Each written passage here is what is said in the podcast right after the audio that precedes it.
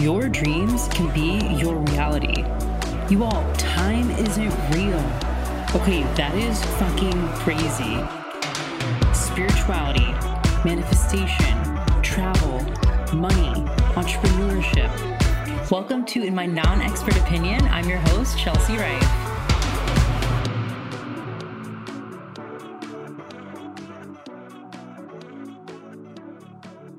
Hello, hello, hello. Welcome back to the show. We are just what about 10 11 days away from the end of 2021, one of the weirdest years ever because we thought the pandemic was going to be over. Somehow we are about to get in an even worse situation with Omicron. So that's uh, really exciting, especially given that I'm going on a trip in five days to Europe. And I think half the countries we're going to are going into lockdown. So beautiful, beautiful time to go traveling, you know, amazing planning. But that's the name of the game lately is we are in the middle of a global pandemic that just keeps changing directions and you can't really plan ahead. Um, yeah, so that being said, I am going to Munich and Paris with my family. So if anybody has been to those spots, please let me know fun things to do. And I'm talking about quirky things actually. So, like fun, unusual dining experiences or like off the beaten path shows. For example, I saw a friend that went to this restaurant and it was very like gastronom gas gastronomy. Wow, can't speak. And you put out your hands and then they poured chocolate into them and you had to lick the chocolate off your hands. I thought that was so cool. I've also seen restaurants where you just completely eat in the dark and the waiters are visually impaired. So it's actually a really interesting experience because you just have to use your instincts and like your senses to figure out what the hell is going on. So if you have recommendations like that or you know spots like that, please let me know. Again, we're going to Munich and Paris. I am very excited about this because I haven't been to Paris since I was like 21. I studied abroad and it was a quick trip. Honestly, I was just in party mode. So I'm pretty sure I just went to parties the whole time and barely did anything else except the Louvre. And then Munich, I've never been. So I'm I was in Germany for a year, but you have to remember I was in lockdown and living with my ex in a very small town. So I have never been to Bavaria, Munich, anything. So shoot over those recommendations. I'm super excited. So to kick off today, we have 2 weeks left in the year and I wanted to do a year in review so, as I started to list out this year in review, it became clear that there were personal lessons and things that I learned, and then business ones. And so I just started to categorize them, and I came up with 10 business lessons and 10 personal ones. So I actually want to split them up because I talk a lot, I add a lot of context, and I like to be transparent.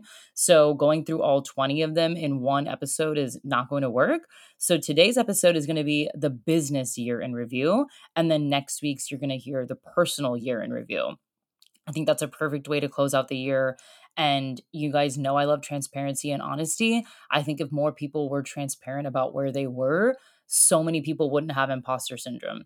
I know as humans, we tend to look at Instagram and just think everybody's killing it. Everybody is having the best relationship, everybody's making six figures, everyone's traveling, everyone's healthy, but no one adds context to like, yeah, I my business blew up because I had four full-time team members and the reason I was able to raise that money to hire team members is because I worked 14-hour days for 7 days a week or I took out a huge business loan and I was able to launch this app or whatever the case is. It just looks like people are working by themselves in their bedroom four hours a day and somehow making six figures. And I don't think it's really fair to make assumptions about how people get to where they are without having all the context. So for me, it's very important to add that transparency to everything. And yes, it's going to be a little vulnerable. Not all of these things I'm going to like admitting. You know, some of it is not going to paint me in the best light. And I think that's important to share. So we're going to get into it in just a second the business year in review. Before we do that, Open, you know, is one of my favorite apps. It's been a game changer for me with not only nervous system regulation, but even working out. So I'm going to give you guys a hot tip that I learned from my new idol, James Clear, about habit tracking is making something attractive and making it easy is what makes a habit stick. So no wonder when you go to start, you know, a new workout program or, you know, you're like, I'm going to start eating clean tomorrow.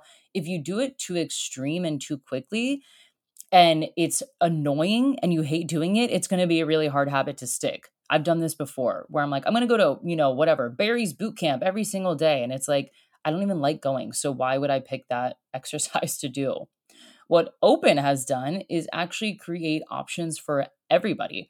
So not only can you do yoga or Pilates or HIIT workouts, there's also meditations and breath work. And there are different kinds, not only in terms of time, but with music, with what the focus is, with different teachers. And I think that's a really big differentiator between other apps. So other apps, there's it's just for meditation or it's just for working out or breath work. This combines all three, and then you can filter it down to what you need. So, going back to the whole James Clear thing of making it attractive and easy, well, first of all, the app is gorgeous, but what makes it easy is you can just open it and then start using the filters. So, for example, when I'm feeling very tired and lazy, I don't want to go do a 45 minute HIIT workout. I'm like, I'm going to ease into this by doing a 10 minute, like baby yoga flow. And that's what I'll search in the app 10 minutes, easy breezy, whatever, morning flow. And I'll find it and do it and then I check it off. So here's where you want to make things visible, which is another James Clear tip. I have a, a, whiteboard right next to my bed. And as soon as I'm done with my workout, I put an X on it and I put what type of workout I did. If I didn't exercise, I circle the date and I put the reason why I didn't exercise.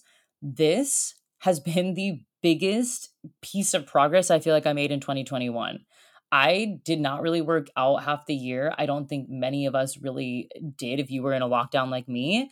Even though in the beginning of the year I hired a private yoga instructor, I was trying to do, you know, at home workouts and eventually I just hit a wall, which I'll get to in a whole other episode about this year. But my point is, I kind of hit that point of no return where I'm like, whatever, I'm just not going to work out. You know, one day I'll feel better and I'll work out. And that day kind of came around October and November where I'm like, why do I feel like something's missing in my life? Oh, yeah, it's movement. And I just feel like I'm so behind and so out of shape. I need to get into it. So that's when I whipped out the whiteboard, started reading Atomic Habits, downloaded, well, I already had Open actually. I just started using Open more often. And then I started tracking it. And then, of course, Open it was actually tracking things too to congratulate me on the streak I made. And it started recognizing what classes I liked. So then it started recommending things and then I could favorite them. And so I'm happy to report in the last five weeks, I've only missed seven days of exercise, which is crazy to me because before that I was I worked out maybe once a week. And I'm telling you, this is because of the habit tracking with my whiteboard, how easy open made it that I could filter it down, and the fact that I didn't beat myself up if I didn't do a 45 minute workout. So this is all to say that Open is doing a challenge in January where we can all do this together. You can do the classes live or on demand, but it's 31 days of presence. So instead of beating yourself up and saying, oh my God, I didn't work out in 2021, I'm going to have to, you know, clean out my entire fridge and go do the hardest classes possible and beat myself up in 2022. That's not the move. And that's actually really unsustainable and it won't even be fun why don't we do a challenge together where you can pick your workouts that work for you or your meditations or breath work, by the way? You don't have to just work out.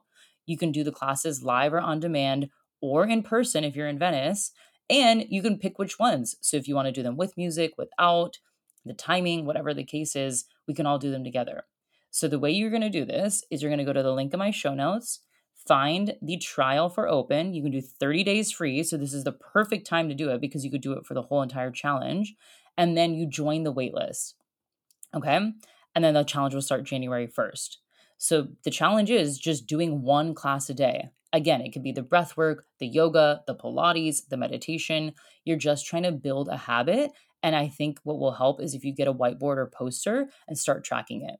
So I'm going to share this on my Instagram and I think it will help a lot of people. And I think it'll be fun to do it in community. That's the biggest thing that's helped me too is knowing other people are doing this with me on the app or going to classes on ClassPass. That actually really helped me too. So finding a community to do something with will hold you accountable and create better progress.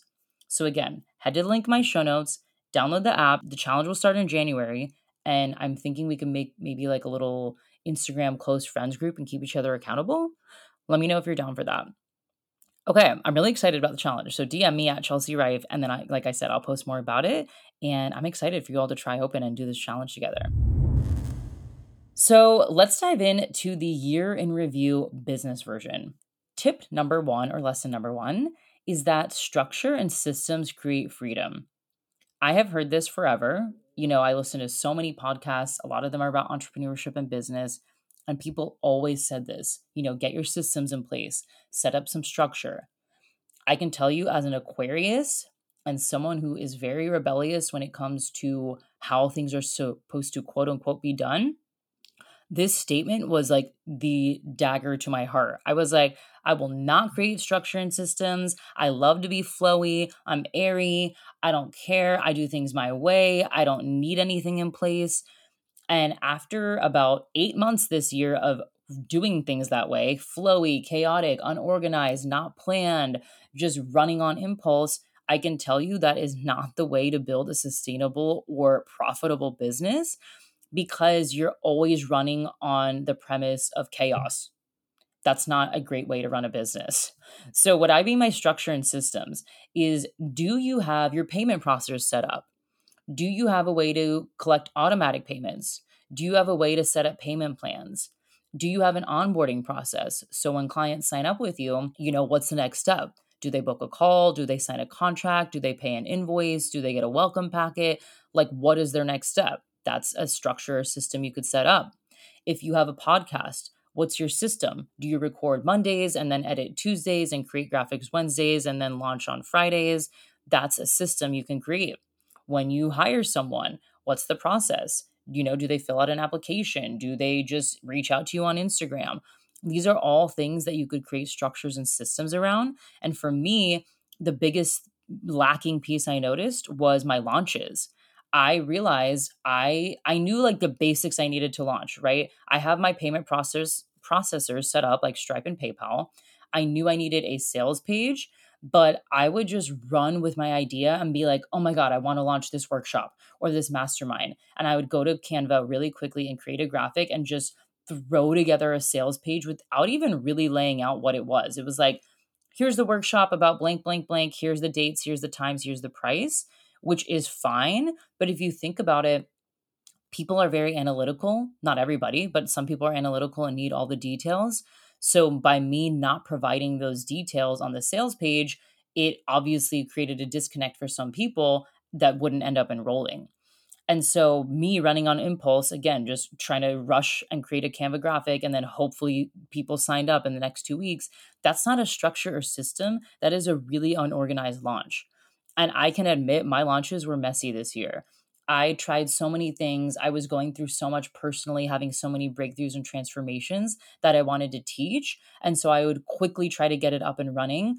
And it it just wasn't it wasn't structured. It was like very messy and I didn't have a checklist. I didn't have a way to do things. And so I started realizing you need structures and systems, and that will help.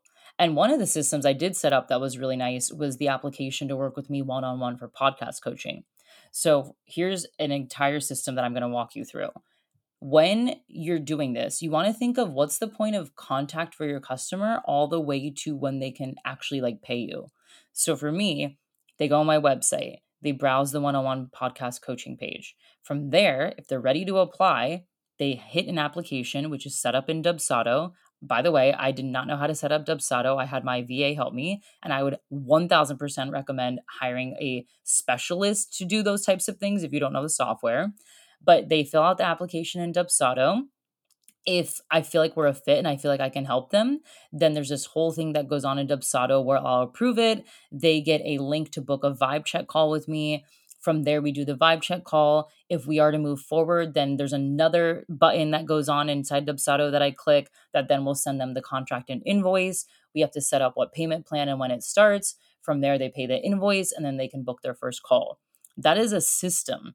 I did not have that earlier in the year or even last year. And I can tell you, if you're doing a big enrollment, you will crash and burn or learn the really hard way or be staying up for hours on end trying to figure out how to do all this. So that's why I always talk about my first course launch that went really well.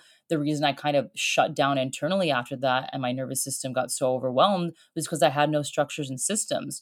So I was chasing down people for payment plans because I didn't have a software that did that. I couldn't remember who was on what payment plan. Of course, I made a Google Doc, but it started to get messy if someone paid late or you know i couldn't remember wait did they pay the deposit already or did did i not ask them for a deposit because i it was my first course launch so this is what I mean by by not having a structure and system, then what you're always doing is playing catch up. Playing catch up will never ever ever be sustainable or fun or easy. Get ahead of the game and create structure and systems because then you have the freedom, right? Now let's look let's use the one-on-one podcast coaching whole process as an example. That saves me so much time and it's so automated now that i don't have to sit at my computer and do all those things manually or before that that whole process could easily take two or three hours trying to come up with all the different steps. But now it's just a click of a button sending a link you know sending off the email and then we're we're quickly from point A to B which helps the customer experience too which again creates more freedom. I don't need to be sitting at my laptop troubleshooting all day doing things manually and that's how i can not work a certain amount of hours a day. Or i can take a longer vacation or i can take fridays off because i've built this thing that's automated or it's structured or it has a system that i don't have to worry about now, full transparency, still working on this. I just had a 2022 planning meeting with my VA and I said, this is like my top priority. I want to automate as much as I can. I want to create as many systems as I can. I want to create as much, much structure as I can and you know why? Because I want to not be working 60 plus hours a week doing things manually and troubleshooting all day. I want to take the whole month of August off. I want to travel in December and probably take another three to four weeks off. I want to take three day weekends. And so, in order to do that, I cannot be at my computer all day, every day, doing things manually if you're like me and you're like i don't care i love to run on impulse i you know thrive in chaos love doing things last minute that works for a little bit but eventually when you want to create a better customer experience and a more life of freedom and ease for yourself you need structures and systems. I think the issue that people get caught up in is they think i have to follow this to a t. So like you know if monday is podcast day and you don't feel like recording monday then you're like well see this is why i don't like structures. It makes me feel like i have to do things i don't really want to do you can make you can be flexible right? You're the business owner. So if you realize well actually mondays don't really work for me experiment with it. Maybe it's the time of day. Maybe you need to record at night. Maybe you don't do it on mondays. Maybe you do it on tuesdays or maybe you alternate. Or maybe you pick one day that you batch all your recordings. The point is even batching all recordings is setting up structure and system.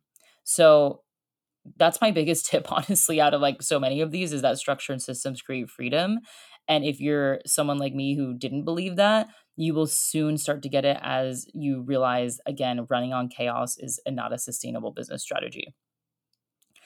Okay point number two i know that was a long explanation for number one but just because something doesn't work once doesn't mean it won't work again.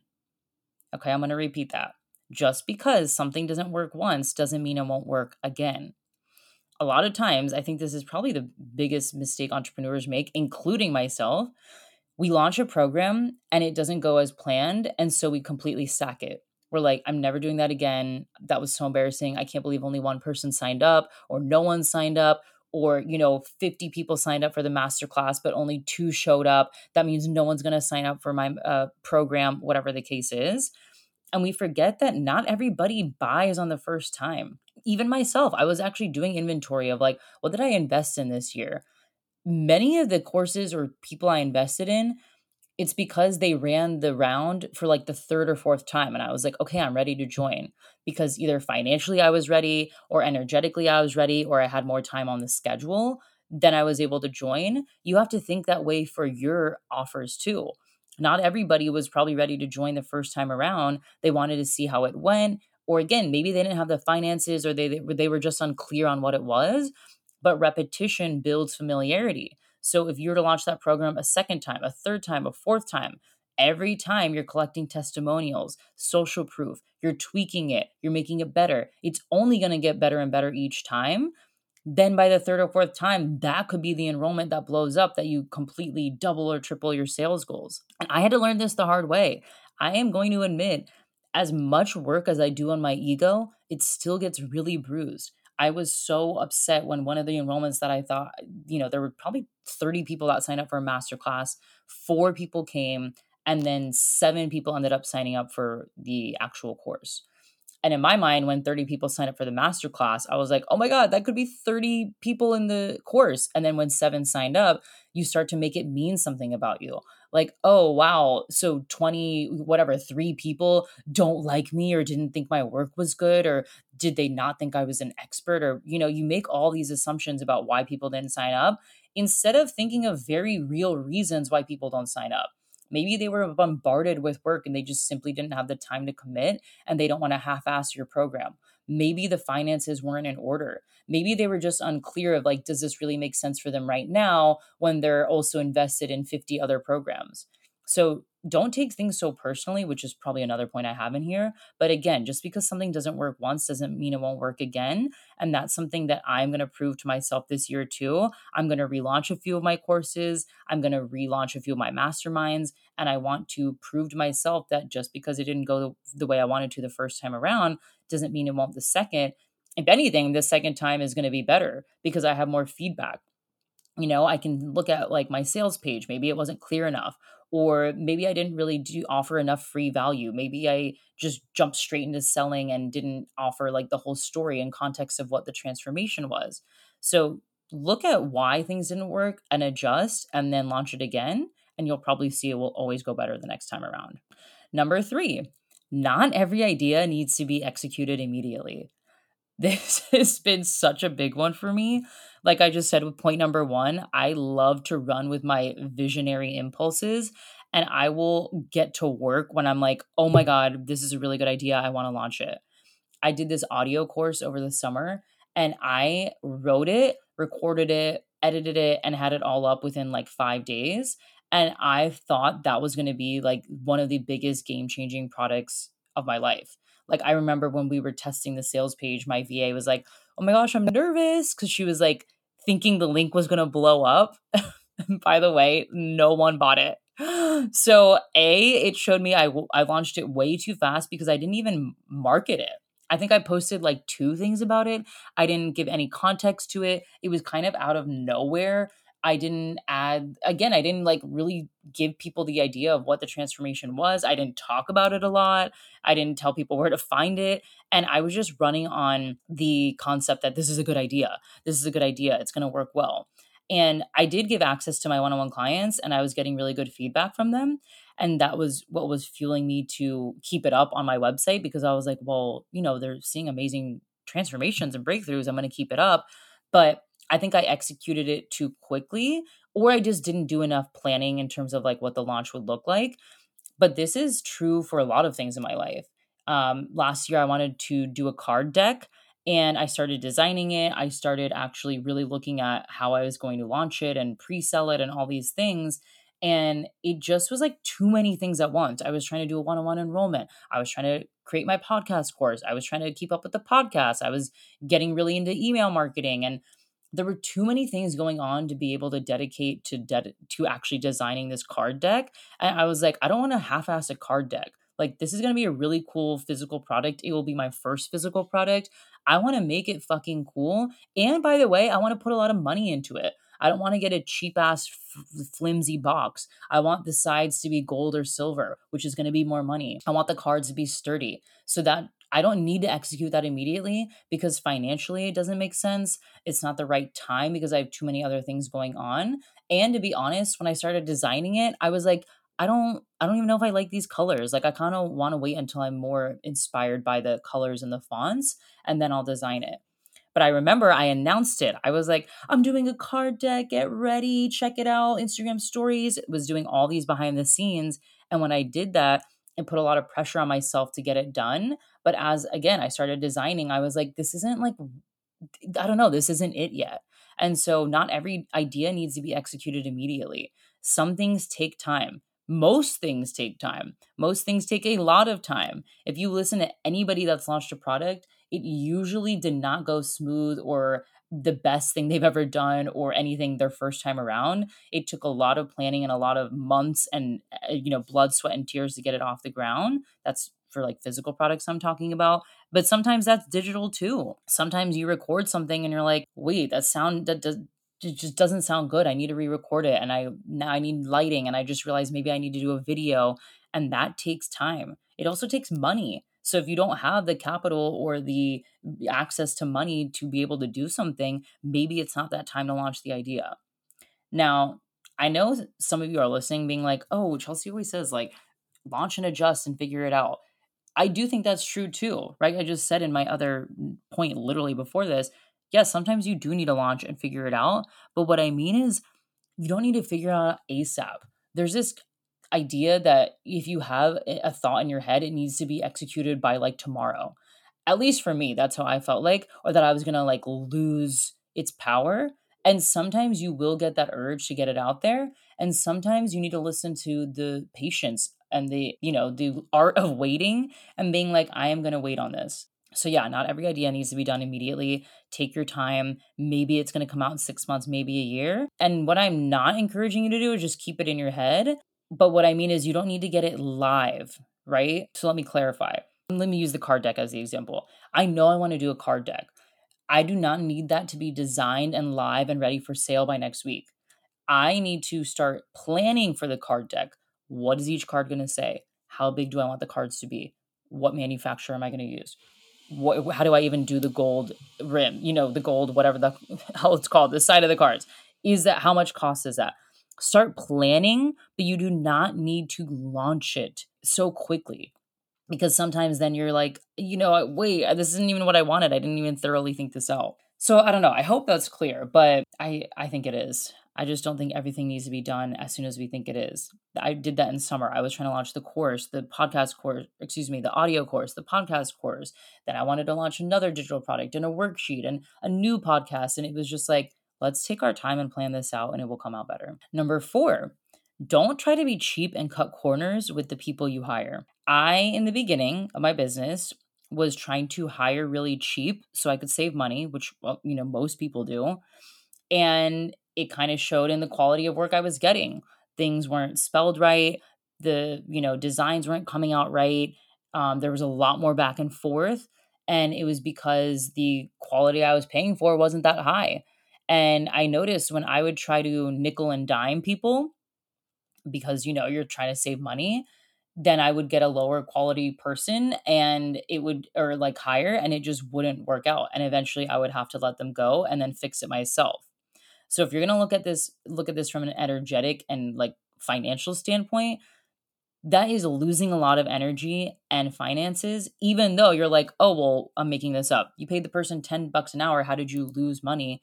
By firing them because the me now taking time to go clean up this mess and now completely get back out in the field and rehire takes so much time and energy. It's almost a whole other project. Now I have to evaluate people. Now I have to look at their applications. Now we have to do interviews. Now I have to do the whole onboarding process and pay them and figure that out. That's a again, it is an entire new project that that time if I would have just hired right and paid more money off the bat, that time could have been to more productive things. So, when you're trying to hire in the beginning, I would either suggest this is two things.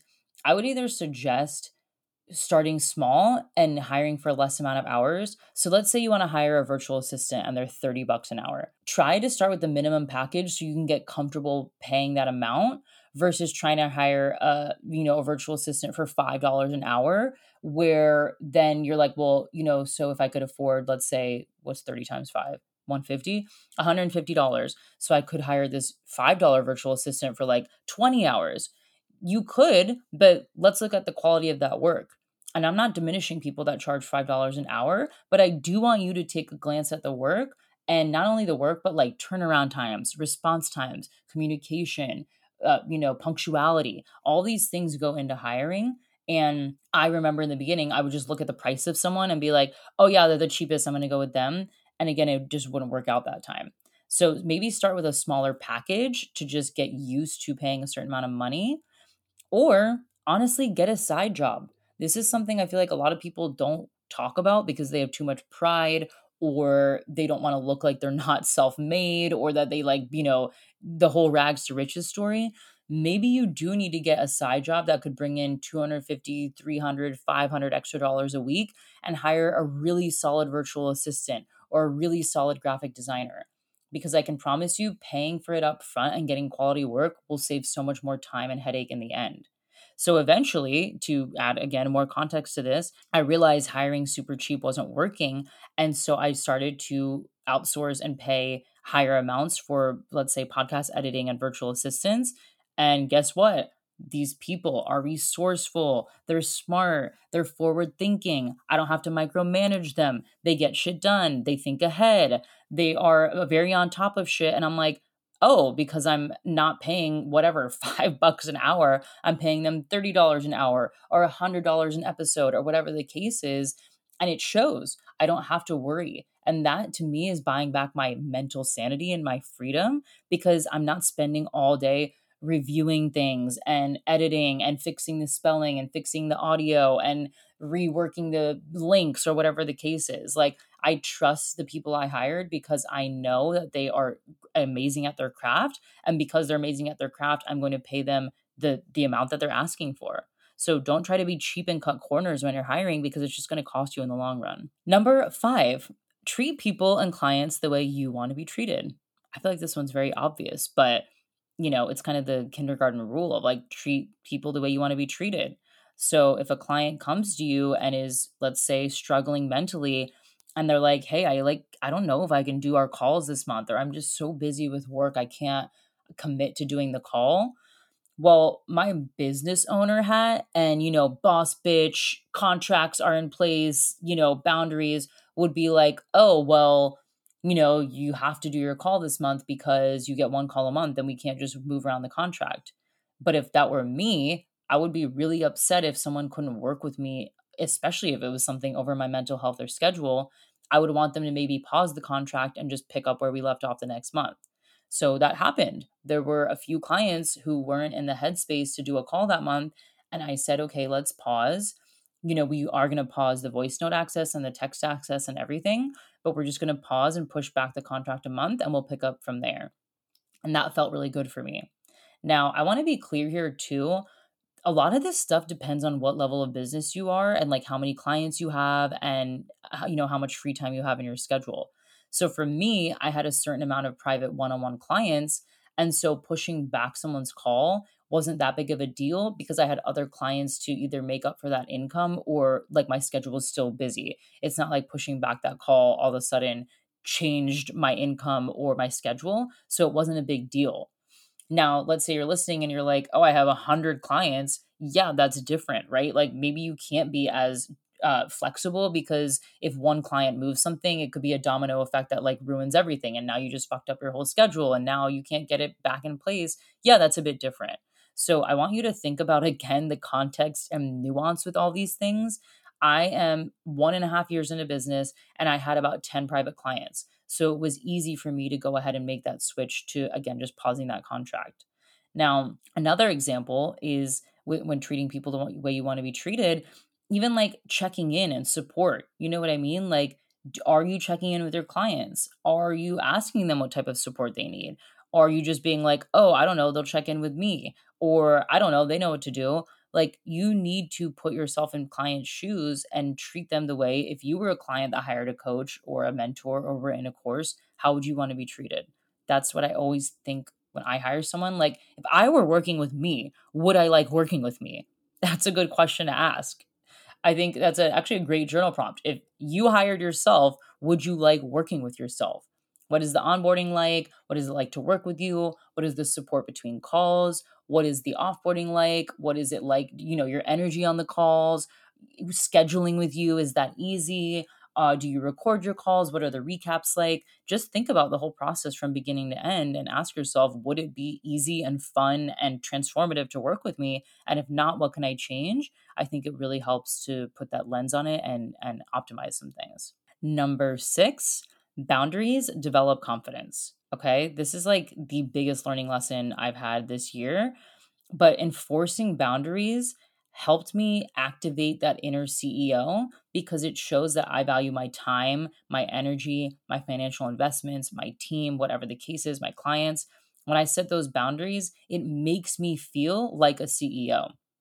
I've talked about this in a podcast before. It's probably in March, maybe, where I did a podcast on like business lessons and mistakes I've made, or like think. Oh no, it was the one I said um, things no one tells you about no- entrepreneurship.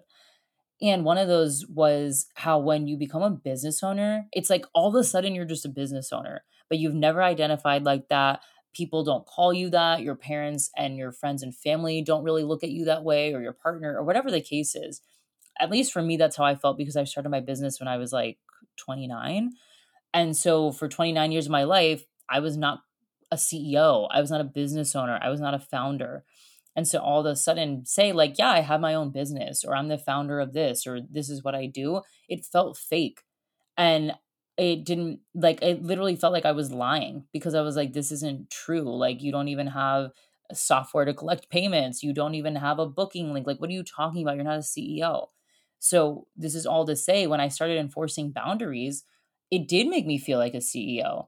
You know, I would actually think if I were the head of a Fortune 500 company would I let people just, you know, not show up to calls without any warning? No, that would not be accepted. If your team didn't show up to a call or your client or whatever the case is last minute and didn't tell you, didn't give you a heads up, but whatever the case was, that wouldn't be okay.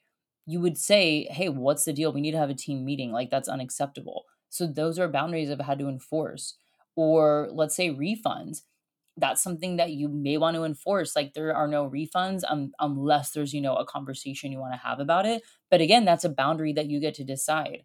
Even energetically boundaries like i don't do calls on fridays and that is something i am adamant about. My brain is not in coaching mode on friday it's not in anything mode on friday that is like my self-care admin catch up day so that is a boundary i have where literally in my calendly and dubsado link that day is always blocked off no matter what is it's impossible to book with me on Fridays. And that made me feel like a boss because I was like again if I were if I were the owner of a huge company and I wanted to go on a vacation, I would tell my whole team I'm off Friday, don't contact me. So that is what I did for my own business.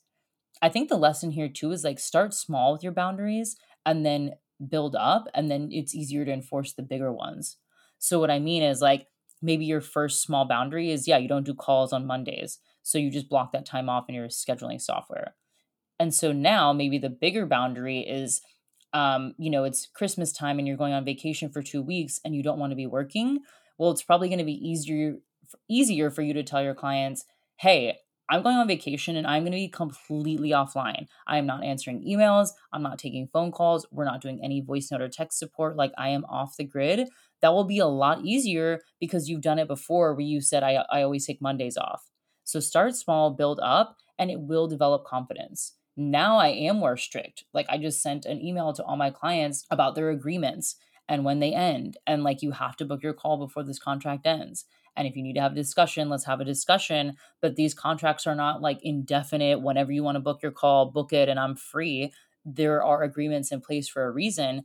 And I'm I've been able to build that confidence and send those emails and set boundaries because of the smaller ones I made last year. Again of not working fridays or not answering emails past a certain time or answering voxer or whatever the case is i think it really helps build a strong self-esteem and confidence. Number seven focus on non-monetary wins just as much as monetary. This is like the biggest one i feel like that people get caught up in of why they think their business failed they're like, oh my God, didn't have a 10K month, didn't have the six figure year. I suck. I'm not out of credit card debt yet. I can't believe it's another year that I only made X amount of dollars on my business. Instead of focusing on all the non monetary wins, like what clients did you help? How did you help them? What softwares did you set up? What scheduling did you put into place? What boundaries did you set? What personal wins do you have for yourself?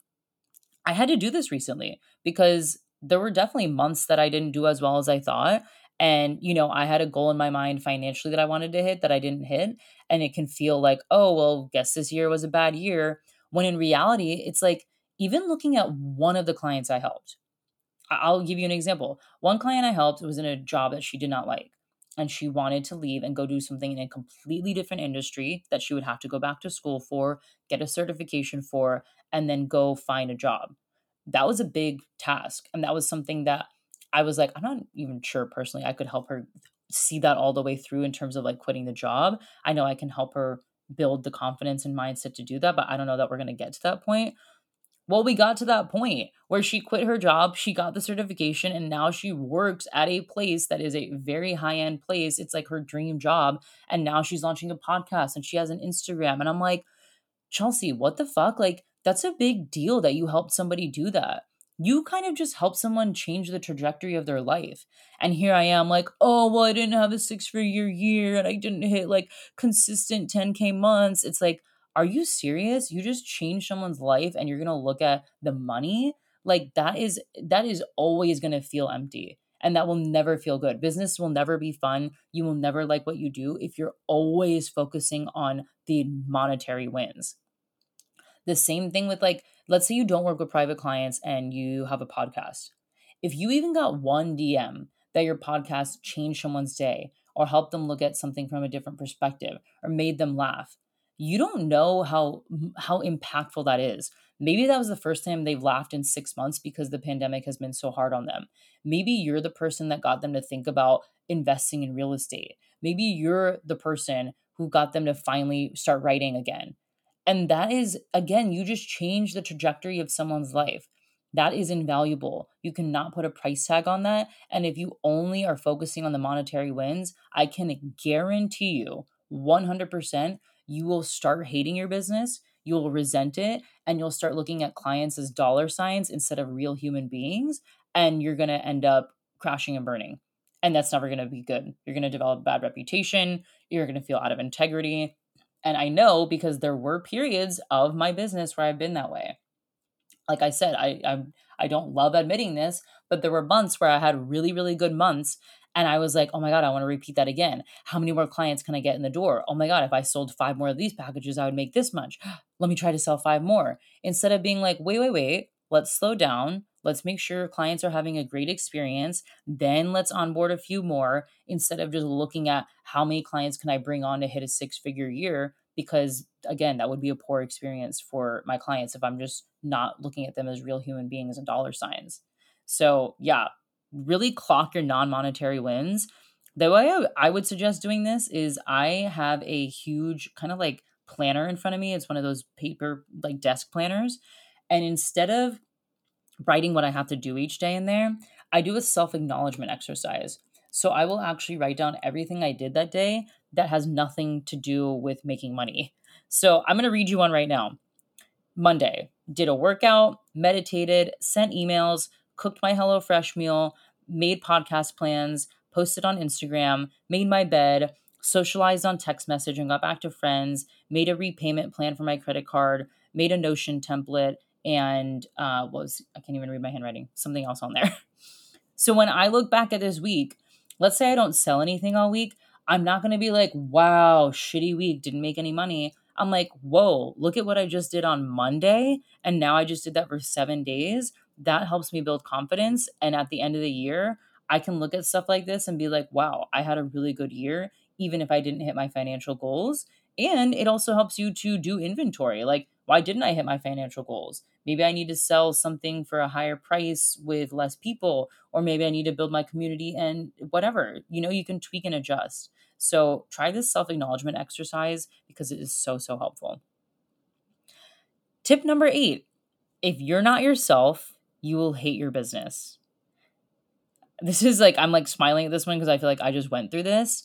And I've talked about this. You guys have definitely heard the podcast over the summer about kind of transitioning from being like a good girl and doing what, you know, being like kind of coach bubblegum Barbie.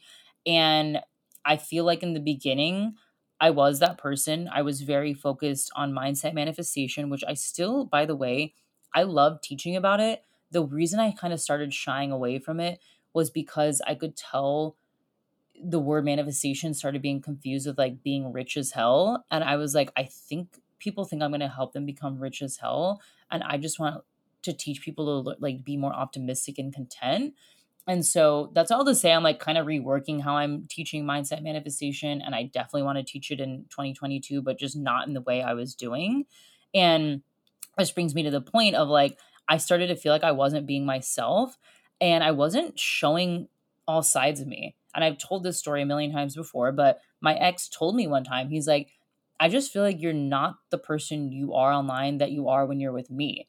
And he said, like, in, with me, you're like silly and goofy and funny. And, you know, online, you're like more serious and, you know, way more like business oriented and like da da da. And I'm like, he's right like i had i i'm not showing that goofy side of myself i'm not really showing my personality because i was scared that people would not take me seriously or someone would be like what is she doing does she think she's a comedian when she was just talking about mindset or money or whatever the case is and it started to open my eyes like no wonder my business started not feeling fun because i wasn't being myself i wasn't having fun and i started to resent it because it starts to feel like you have to wear a mask you end up kind of putting yourself in this box that you didn't even want to be in anyway. And then when you get in that box, you're like, how do I get out? I just put so many locks on it. I don't even know which lock to open first. So, this is all to say the way to like the tactical tip to get through this is to start to kind of like do inventory of like, what am I not saying that I want to say? You know, what am I holding back from sharing? Why do I feel weird about sharing this part of myself? what is it about me sharing XYZ that feels a little uncomfortable? Because usually the parts that you're not sharing are the parts of you that people want to see. And that's what would end up making your business more fun. And so for me, you've probably seen this recently with like my Instagram. I started changing up my graphics. I started showing you guys my chair dance classes. I started doing like a bit more funny reels or on the fly content. And I still, by the way, I'm working on this. There are so many things I want to share and say that have nothing to do with mindset manifestation or podcasting. There, I, I want to talk to you guys about sex and dating and travel and like everything. Like there's so many other things I want to talk about. And that's that's a goal of 2022. And this is why I love my podcast because I have the space to talk about it. But I used to think I can't talk about those things because they have nothing to do with my business. You know like why would i talk about sex when i'm a, a podcast coach or mindset coach? Like how is that really going to help anybody? But it's like that's part of me and my business is an extension of me. So i should be able to talk about whatever i want knowing that i'm a human being and you guys know what's going on i think this is honestly too why a lot of people are hating posting on instagram right now because they're like okay i am a blank blank coach and so i have to talk about xyz topics and that's all I can talk about. And if I stray from that, people are it's going to lose credibility. People aren't going to buy from me. They're going to think I'm wishy-washy, you're non-committal, and I'm saying this basically because I went through this. So like if I'm a mindset coach and I want to teach you tips about mindset and all of a sudden I'm telling you about how I went on a date this weekend and got too drunk and whatever, said the wrong thing, you would be like, "Wait, what? Like uh, why is she talking about that? I thought she was giving mindset tips." That's what I thought people would do. When in reality, when I would talk about stuff like this on the podcast, those are the podcast episodes where people would be like, oh my God, I, I relate so much. Thank you for sharing. That was such a funny story. Um, I'll give you guys an example. In, I think it was March, when I did my one on one enrollment, I had just done an episode of like all the business mistakes I made. And from a strategic standpoint, I don't think a business coach would have told me to do a podcast about business mistakes in the middle of enrolling clients for my business, right? Like that sounds batshit crazy. But for me, I was like, well, that is why people feel so behind in business is because no one's sharing their mistakes or what went wrong. And I was like, I'm going to do this podcast and I'm going to share like what I learned and the shit that I've been through and the failed launches. You know what happened? all these people DM me. That was so real. I relate to you so much. Thank you for sharing. And I sold out my one on one enrollment in like five days. It was crazy. Even my ex was like, wait, what just happened? Like you were marketing it Monday and it's Wednesday and you already have all your clients set for like the next six months. And it was because I was actually myself. I wasn't trying to put a pretty filter or polish this up and be like, oh, you know, whatever, everything worked out in the long run. It's like, no, it didn't. Not everything worked out in the long run. Some things didn't work out. Some things sucked. Some things were not great. And it felt so freeing and liberating. So, as you can see, I'm going on a tangent here because this point is really important to me. Like, if you're not yourself, you will hate your business. So, again, tactical tip here, something that you can actually work with. Start to share a little bit about yourself.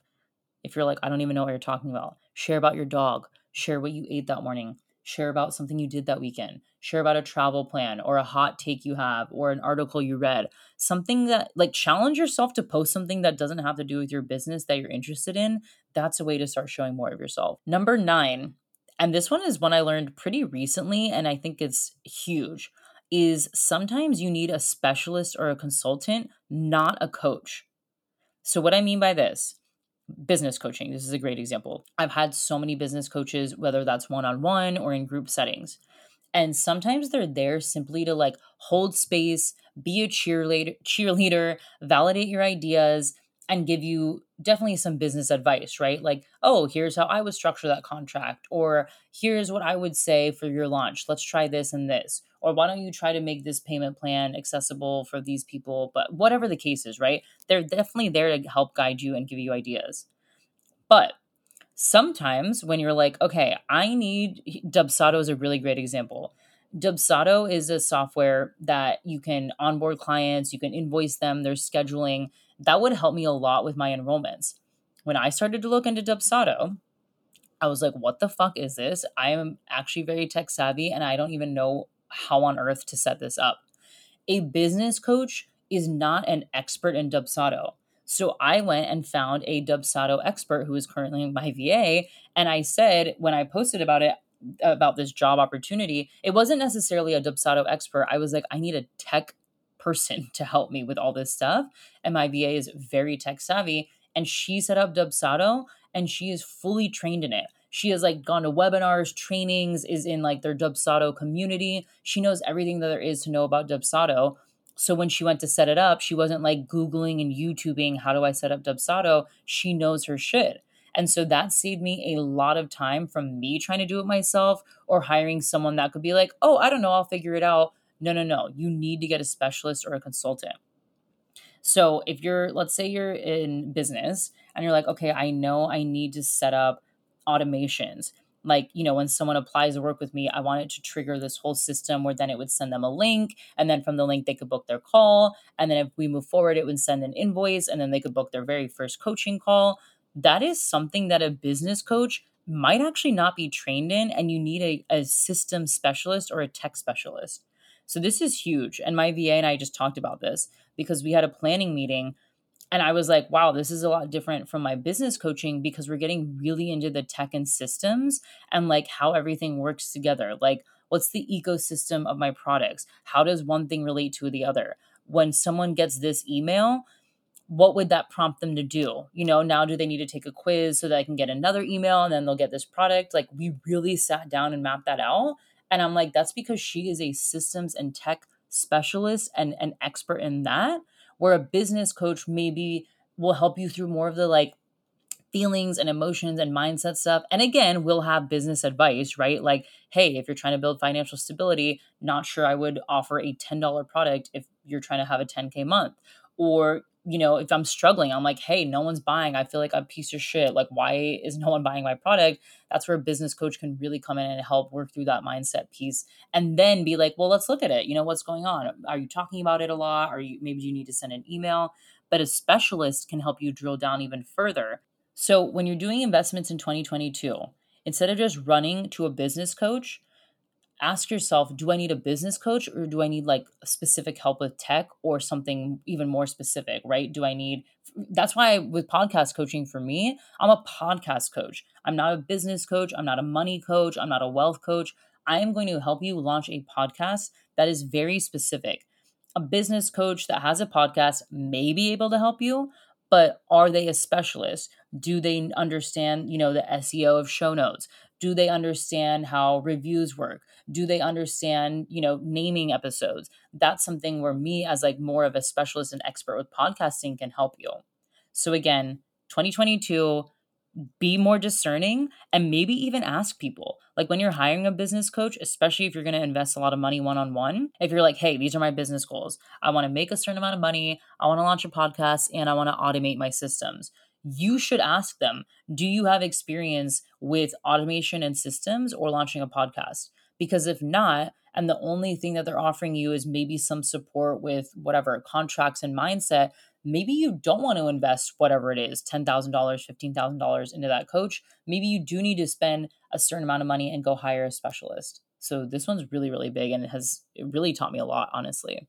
And number 10, which has been one of the most surprising things to me, is that the very low cost memberships I'm in have actually been more valuable than some of my high ticket coaching.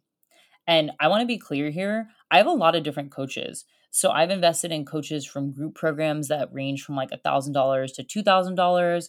I have a one on one coach. I've invested in one on one coaches one off where we just do like a consultation that's maybe 500 700 $1,000. And what's interesting is the memberships I'm in, one of them I pay $49 and one of them I pay 88. I have gotten so much value. I have connected with people. I've been able to ask questions directly to the leader of the membership. I've been able to ask questions in the community and the group and get even more perspectives. I've been able to learn because a lot of these memberships have constant teachings going on. And it is incredible the amount of stuff I've learned in these memberships. So it's interesting because I've spent literally thousands of dollars on high ticket coaching. But when I look at what I've really learned this year and what I've implemented it, a lot of it is from my VA or my podcast editor or the memberships I've been in. So I know coaching is very attractive and investing a lot of money. You know, you always hear invest a lot of money and what you get in is what you'll put out. So if you think you invest $10,000 in a coach and you're going to make $20,000, yes, sometimes that's true. And sometimes maybe you just need to join a $44 membership and meet bomb people and learn and then your business will take off. It's just been amazing what these memberships have done for me. A lot of my clients have come from the memberships. I've learned how to um, manage my money from memberships. I've learned how to build a sales calendar. I've learned how to track my wealth. Like so many things that I've learned this year have come from these memberships. And you know what? As I'm going through all these, I want to shout out specific people and companies and brands, etc., that have helped me so that you can see if they can help you too. So, regarding structure and systems, um, I was talking about payment processors a lot. I use Stripe and PayPal. So, when someone pays me, it is either linked up to Stripe or PayPal. That's how I make money. My business bank account, I use Bluevine Checking. It's an online business bank account. I wanted it to be completely separate mm-hmm. from like my Chase checking or my Ally online savings or my credit cards or anything. And I did not take out a business credit card. I know myself and I know credit cards, and that was not an option for me. I wanted to have an actual cash account. So I used something called Bluevine. I was mentioning Dubsado a lot. I use Dubsado for my invoicing and scheduling, and that's it payment plans and contracts. So it's kind of like an all in one software. I will say it's very technical, so you definitely need an expert to help you set it up. I have my amazing VA, Zofia. She is incredible. She helped me set it up. And yeah, if you want to work with her, let me know. I'll probably tag her in these show notes because she is the best at what she does. She has helped me incredibly with systems and structures. And I feel like she's the reason I'm going to have a lot more free time in 2022 and a lot less headaches. My podcast editor is named Adi Mezin. He is amazing. I've been working with him, I honestly think, since 2018. When I started my podcast, I knew like six months in I needed an editor and we've been working together since then. He's awesome. He's quick. He knows what he's doing. He's an audio engineer. So, yeah, he's the shit. Again, I will tag all these people in my show notes. And then trying to think what else. Memberships. I was talking about the memberships I'm in that I absolutely love. Um, I'm in the House of Wealth Embodiment, which they abbreviated to House of We, led by Tori Washington. I'm pretty sure they're opening their doors at the end of this month or January. And that has helped a lot with financial wisdom, with understanding wealth, with somatic practices. They do something called we flows where you just move and breathe and you let your body lead you and, you know, show you where you need to work on yourself with money. Um, they do money management workshops, they do manifestation workshops, they do a bunch of stuff in the membership. It's really awesome. And then the North Node, which is run by Holisticism. I am obsessed with them. I feel like I will never leave the membership. It is incredible value. I mean, in the membership alone, there's all this content from everything of like how to read your birth chart and understand your human design and business to how to price your offers and plan a sales calendar and how to write emails and copywriting and um, CFO stuff, like what you need to do to plan your finances. It's like everything we need to run an intuitive, magical business, and the people in it are amazing. So, yeah, I'm a major hype girl of Holisticism's North Node. And then my business coach is Rachel Turner. She is so amazing. She is really trauma informed and she really helps misfits. So if you feel like you kind of like don't belong in the business space and you're not that bubblegum Barbie type of coach, Rachel will be your perfect match. She also coaches with her wife, who's a leadership coach, which has been really helpful in helping me understand how to structure courses, how to motivate people. She has that leadership background, which is incredibly helpful. And then what else have I invested in this year? Oh my gosh. A lot of it was people's programs that I was already a part of. So, like, I invested in Tori Washington's Sales Genius. I invested in um, Holisticism's Notion for Magical Baddies course. So, pretty much anything that I was already in, I just invested in. But yeah, I thought it was worth shouting out some of these people and tools that helped me. Um, I'm thinking of anything else. Calendly is absolutely amazing. It's a booking software and it makes everything so much easier. So if you're going back and forth with people all day, like, are you free at three? No, I'm not free at three. Are you free at two? Stop. Get a scheduling software and you can collect payments on Calendly as well. And I think it's a really robust software. I really, really love them. So, yeah, I hope this was helpful. If I think of any more tools or anything, I'll definitely let you know. I mean, there's a million more, especially when it comes to podcasting, but I'm thinking of just the things I listed specifically today. And I also just want to say that this is just my experience. Okay. I have had a very weird year. I lived in Germany. I was running my business during a lockdown. I lived with my partner. Then we broke up and I traveled for like five weeks, a very chaotic, turbulent time, not only from traveling, but the time zone differences, trying to heal from heartbreak, moving out of an apartment, leaving a life that I had just built for a year. On top of then, now I'm living with my parents. And so my costs and expenses have vastly changed. So when I'm giving you guys all these learning lessons advice, I again want you to stop comparing apples to apples, being like, oh, well, she's a year in business, I'm a year in business. So, you know, I can take all these lessons and apply them to my life. You also have to consider your relationship status, if you have children or not, what zip code you live in, your race and ethnicity, your access to capital, you know how much help you have how much uh, how much credits like how great your credit score is. All this stuff affects how successful you are as a business owner. So i just always want to make it super clear when i'm giving advice and you know running through some things i don't want you to take it as concrete this is the spoken truth word i mean i would never hold myself to that high of a standard but i know a lot of people do listen to this podcast and you know they want to know how do i start this or how do i do this and this is just from my experience and my past year, which has been, again, a very weird year.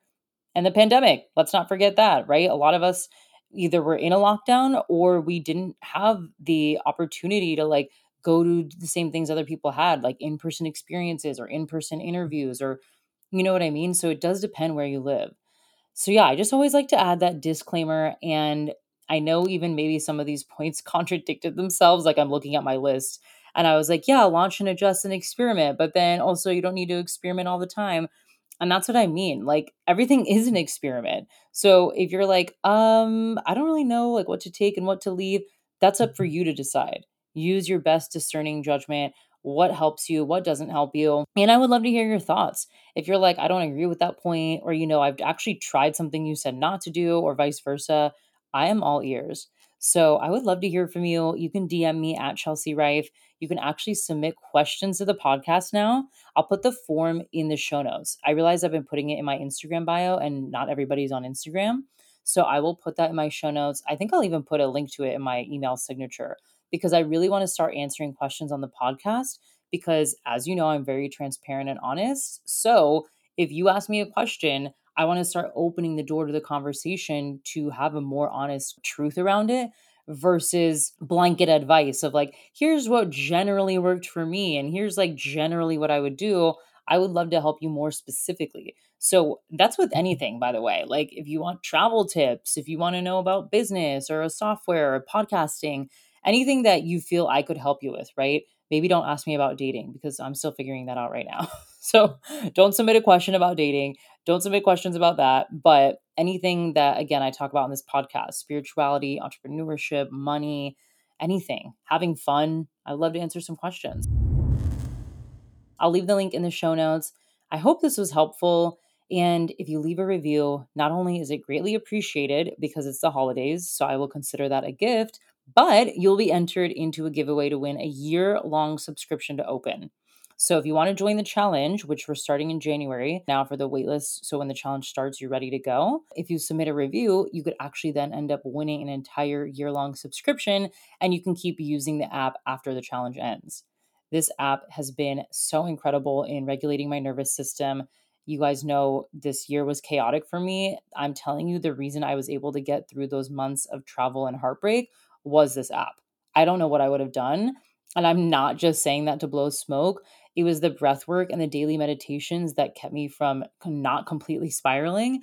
And it started to give me perspective on things because the way they integrate the ancient philosophy with like modern day science and wisdom, it just adds a layer of context that I feel like I was missing from my life with a lot of other meditation and workout apps.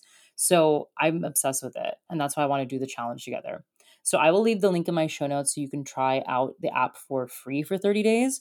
And it's actually perfect because then you could try it while we're doing the challenge in January.